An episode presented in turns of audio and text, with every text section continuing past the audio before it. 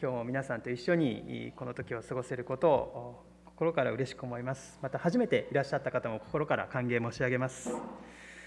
先週1週間は皆さんにとってどのような1週間だったでしょうか。福岡でもこの感染症は拡大してきてですね本当にさまざまな対応さまざまな心配っていうものが本当に迫られている今日この頃であります。私は西南中学校での働きが初授業でありました。えー、西南中の2年生の授業を今回担当させていただいているんですけれども、えー、この3クラスでですね週に3クラスもう1日にまとめていただいて4時間目5時間目6時間目と金曜日にお伺いしてきたんですけれども、えー、今回この聖書の授業ですね西南中の聖書の授業を教えるっていうのは実は初めての経験でしてこの教会でお話しするっていうのはいつもさせていただいてるんですけれども中学校の学生さんの向けに授業をするというのが本当にですね初めての経験で本当に私にとってはこの新鮮な体験でした。本当にこの学生さんと一緒に時を過ごすというのは本当に楽しいことだなっていうことを思わされました。また同時にですね4時間目5時間目6時間目とですね全く同じ話を3回連続で3時間やるというのはですね大変なんだなということを初めて知りました。なので学校で教えておられる先生方っていうのは本当にすごいんだなということを改めて思わされてですねこういう教育の現場で働いておられる方々に改めてこの尊敬の念を抱いた次第です。えー、本日は、えー、この上田さんのバプテスマ式がありますのでこのローマ書から「新しい命に生きる」というテーマでお話をさせていただきたいと思います、えー、皆さんの手法の中に、えこのアウトラインを今日は載せさせていただきました。最初に新しい命この命っていう言葉について考えてみたいと思います。英語では「あ New Life」という言葉で、えこの書かれている言葉ですね。英語の「life」っていう言葉は日本語に訳していくときにこのいくつかの言葉で訳し分けることができますね。第一に「life」っていうのは日本語の「命」と訳することができます。人に与えられている最も大切な神様からの贈り物と言いますのはそれは命ですね。その神様からの尊い贈り物を私たちは一人一つ今日も頂いて生きているのだということを覚えていきたいと思います。そして私たちが今日今生かされている命っていうのは神様が私たちを愛しておられるっていうことの証明でありそして私という存在が今日もここにいるっていうこと存在しているっていうこと今日も確かに守られ生かされているっていうことは本当に神様の動かない愛の証であるっていうことを覚えていきたいと思います。私たちはこの神様の愛に生かされこの愛によって生まれ生きているっていうことですね。そして私たちの人生さまざまな出来事がありますけれども神様の愛が私たちの人生を貫いているんだっていうことを覚えていきたいと思います。2番目に英語の life という言葉は日本語では人生と訳することができます。人生とは一体何でしょうか？ということを言うともうものすごく大きな哲学的な問いです。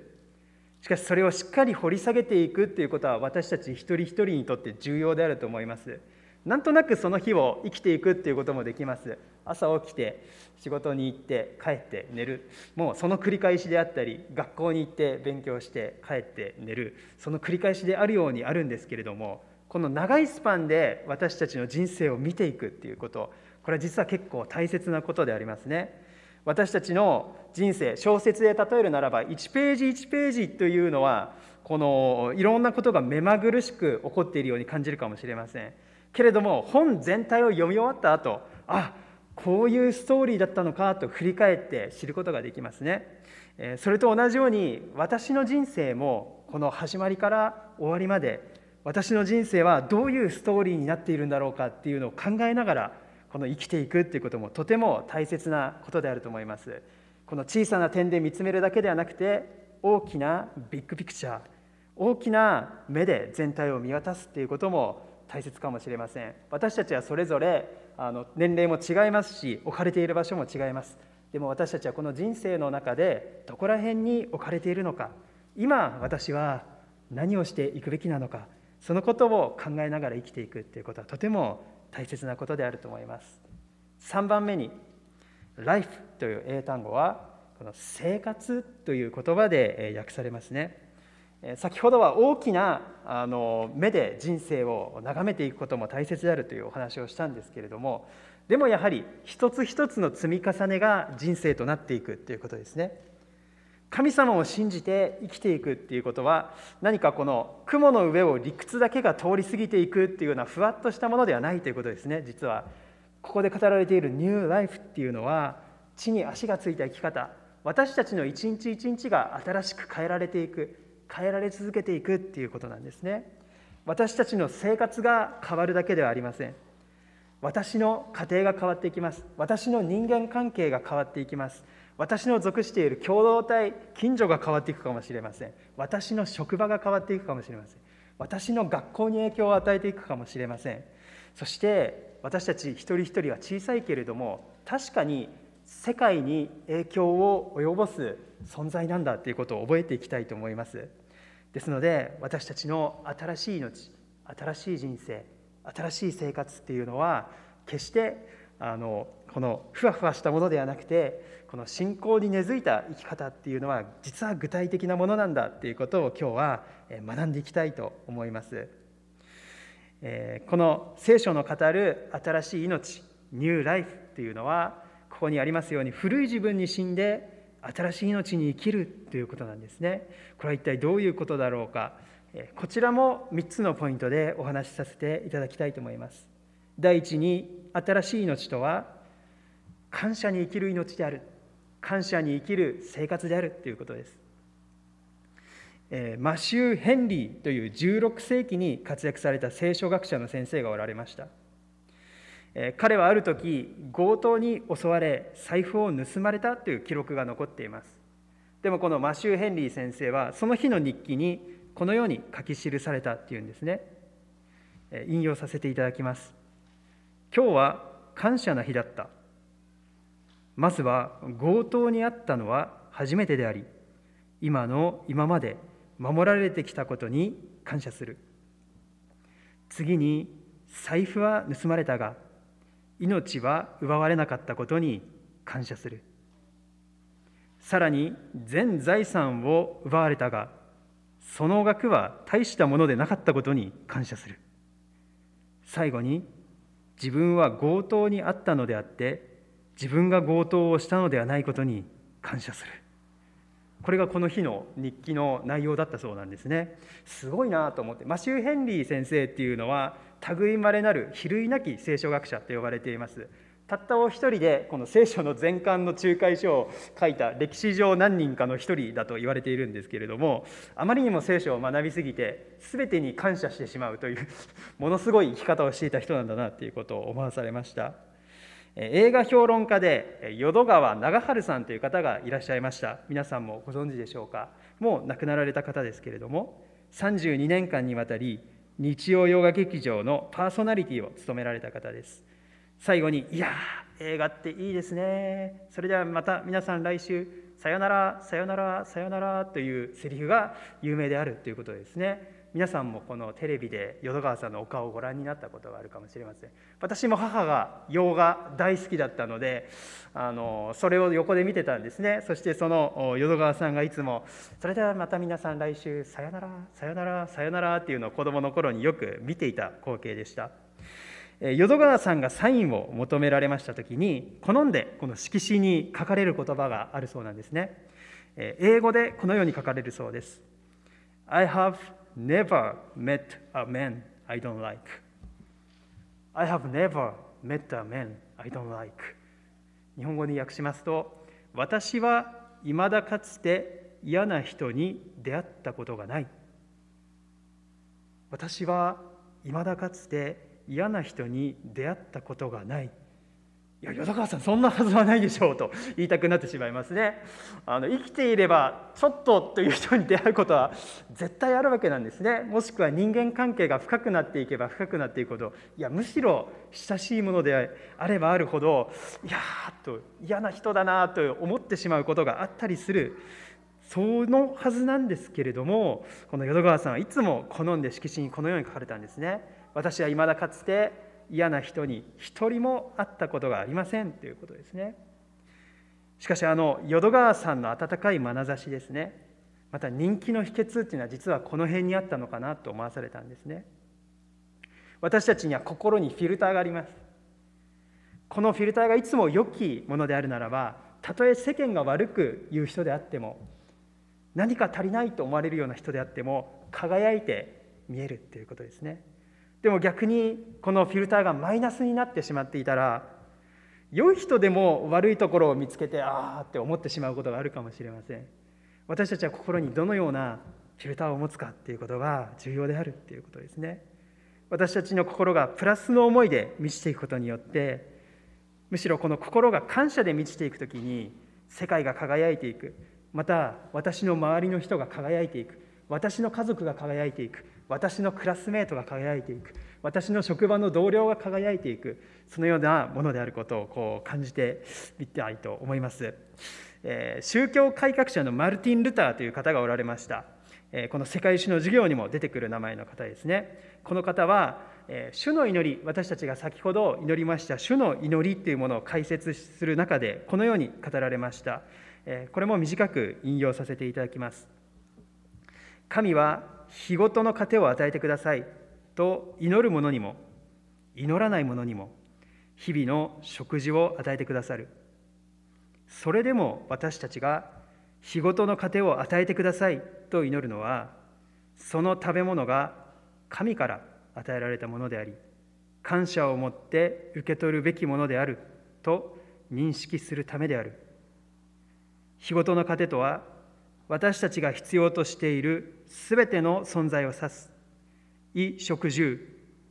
畑や家畜金銭や日用品両親や子供その他の親族国民のために働く政府平和と健康友達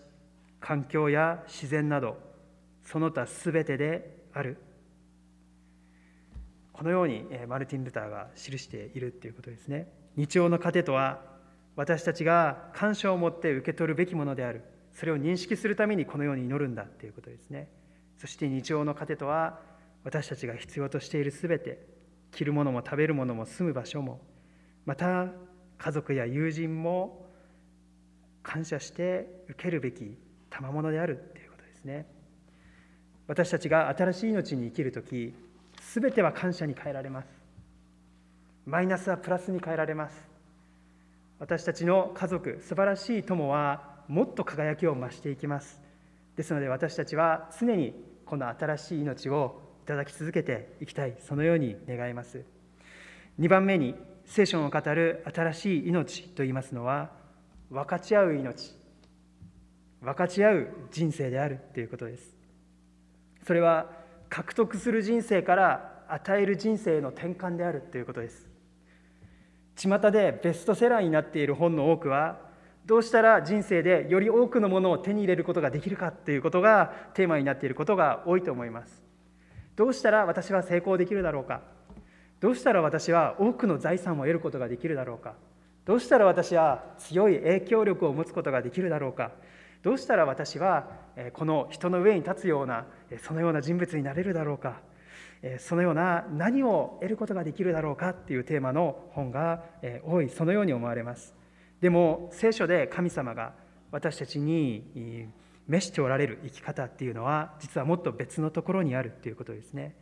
私たちは何かを得ていくっていうよりも何かを与えていくためにこの命を与えられている。この人生を与えられているっていうことです。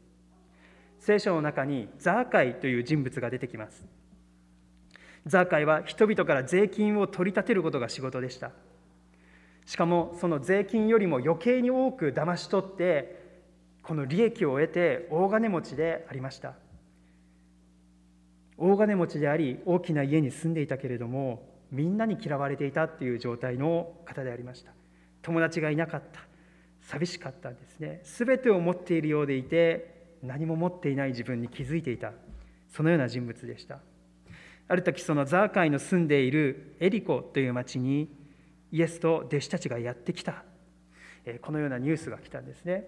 この時イエス様と弟子たちはこのガリラヤという地方で並外れた人気を博していました。誰もがこの人に会いたい。この人の語る言葉を一度でいいから聞いてみたいと願っていました。そしてこのエリコの人々はイエスがそしてその一行がどこにお泊まりになるのかっていうのを気にしていました。なぜなら旅人をもてなすということがユダヤの最大の美徳でありましたので皆さんどうぞ私の家に泊まってくださいという思いを持ってイエスと一行を見つめていました。ところがイエス様はザーカイのところにまっすぐ来てザーカイ今日はあなたのところに泊まりたいそのように言われたんですね。その食事の中でザーカイがイエス様に語った言葉があります。今まで騙し取った分貧しい人に施します。私の財産を貧しい人に施します。そして人々から騙し取った分は4倍にして返します。と言ったんですね。財産の半分を貧しい人に施しそして騙し取った分は4倍にして返します。と言ったら普通に計算したら彼は破産してしまうんですね。でもこの時ザーカイが宣言したのは私は獲得する人生から与え続ける人生に生きていくことに決めました。もう何もいらない。イエス様あなたがここに来てくれたから。そのようにザーカイは変えられたんですね。その後イエス様がこのようにお語りになりました。今日救いがこの家を訪れた。私たち救いって聞くとどういうものをイメージしますでしょうか？あなんか心が楽になったなとか。そういう面もあるかもしれないですね。もしくは天国に行けるようになりました。これが救いですと。もうそれも救いなんです。けれどもイエス様がここで今日救いがこの家に訪れたっていう時はこのザーカイの生き方が変わったことに対してこのこのようにおっしゃったわけなんですね。実はキリスト教でいう救いっていうのはもちろん心が楽になる解放されるということもあります。あ天国永遠の命をいただいた。これが救いという意味でもあります。でも救いというのはもっと具体的に言いますと私たちの生き方が変えられていくことなんですね。ザカーの場合は獲得する人生から与える人生に分かち合う人生に変えられていきました。自分が破産するような計算の仕方で与え続けていく。与え続けていく。そのような人生に変えられたっていうことですね。中村哲さんという方がおられました。つい最近大きなニュースになられたのは皆さんもご存知だと思います。多くの教会が中村さんの活動を応援していました。ペシャワール会に本当に大きな応援を送っていたわけですね。それですのでアフガニスタンで起こった事件は本当にショッキングなことでした。実は上田さんが初めて教会にいらっしゃった時この中村哲さんの話になりました。上田さんも個人的に中村哲さんの活動に賛同されそして個人的にペシャー会を応援しておられたということをその時伺ったんですね。でも上田さんがこのようにおっしゃったんです。なぜ神様がおられるならこんなことになるんですか？かなり厳しく私に問われたんですね。でもあの私も本当に大先輩人生の大先輩である上田さんに失礼を申し上げたんですけどそれは神様のせいではありませんよと言ったんですね。あの本当に生意気なことを申し上げてしまったなと思っているんですけれども。でもこれは人間の罪が犯したのかそれもあるかもしれない。そのように暴力によって中村さんはその命が途絶えた。でもその罪によって中村さんはこの命を失ったとは申し上げません。私はこのように申し上げたいと思います。中村哲さんは与え続けた結果自分が得ていく生き方ではなくて自分の人生を自分の命を誰かのために使い続けていく結果としてこのように天に召されたんだということを申し上げたいと思います。受けるよりも与える方が幸いである。中村哲さんの生き方を通して私たちは本当にそのことを学んだと思います。安全なところで長生きするよりも与え続けて与え続けて恵みを与え続けて神様の愛を与え続けて生きていく。そのことがどれほど素晴らしい生き方なのかということを私たちは教わりました。イエス・キリストもまた与え続ける方でした。人々に勇気を与えて希望を与えて癒しを与えて解放を与えてそして命を与えました。すべてのものを与え尽くした方でした。私たちがキリストを信じて生きていくっていうことはキリストに似たものに変えられていく変えられ続けていくっていうことであります。2番目のテーマは獲得する人生から与えていく人生という生き方への転換であるということです。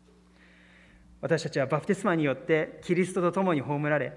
その死に預かるものとなったと聖書にあります。古い自分はキリストと共に葬られた。生まれたままの人間が生まれたままの自我によって生まれたままの欲望を持って生まれたままの考えで生きてきました。自我が中心にあり自己本位でもその私が死んでしまうということをこのパウロという人物はここに書き記しています。そして新しい私が生まれる。キリストと共に生きる私が産声を上げる自分のために生きる私ではなくて他人のために生きる私。隣人のために生きる私。神のために生きる私がここで産声を上げるんだ。その象徴がバプテスマ洗礼式であるっていうんですね。自己中心ではなく神中心に生きる。一切わがままでなく自己のままでなくキリストの導く生き方に立つ。それが私たちに与えられた新しい命新しい人生である。ということです。最後に聖書の語る新しい命。最後はそのものずばり永遠の命ということであります。教会では2週間前にイースターという祭日を祝いました。教会ではクリスマスと並ぶ大きな祭日であります。クリスマスはすっかり日本の文化に定着していますけれどもイースターという祭日はあまり日本ではこれまで知られていなかったように思います。しかし最近はスーパーや100円ショップでもハッピーイースターと書かれた飾り物が置かれている。そのようなことを目にするようになりました。あ日本でも少しずつこの祭日が認知されてきているんだなっていうことを思い、まあ、教会で働く牧師としては本当に嬉しく思っています。クリスマスはキリストがこの地に生まれてくださった。誕生してくださったことを祝う日ですけれどもイースターはキリストが十字架にかかり死なれた後3日目の朝に復活したことを祝う祭日です。なぜキリスト教において復活っていうことがそれほどまでに重要なのか。本日読んでいただいた聖書の言葉の中にもあります。イエス・キリストが復活したイエス・キリストを復活させた神の力がその同じ力がやがて私たち一人一人の上にも働くんだっていうことですね。そして私たちも同じように復活の命に生きるものとなる。これがキリスト教の教えの大きな柱となっています。私たちはこの人生の旅路をやがて終えていきますけれどもそれが終わりではないということですね。この地上の旅路の終わりは新しい人生の始まりであるということです。むしろそこからが本番なんだと聖書は語っているんですね。永遠の御国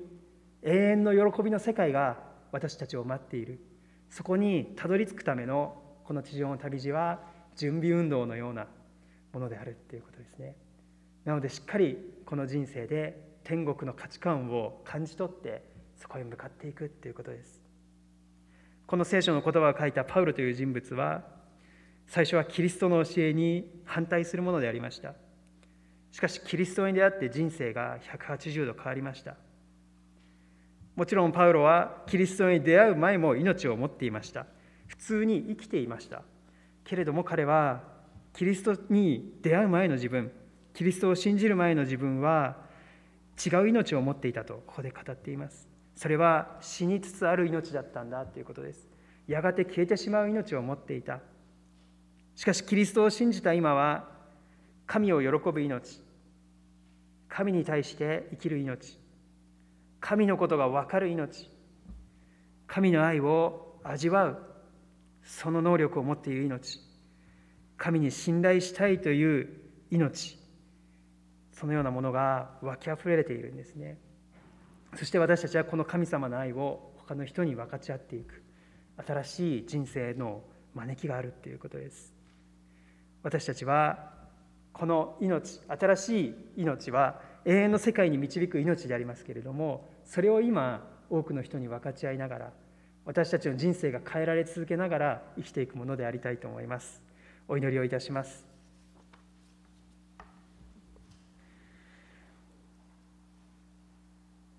恵み深い天のお父様皆あがめて心から賛美いたします。古き私は死に新しい命に生きる。新しい私が今日も生かされていることを感謝いたします。どうぞ私たちの命が感謝に生きるものであるように私たちの生活が与える生活であるように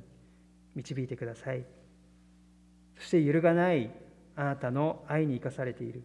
永遠の命を持っているものとしてその喜びを日々新たにしてください。今日与えられているすべての言葉に感謝し主イエスキリストのお名前を通してお祈りいたします。アメン。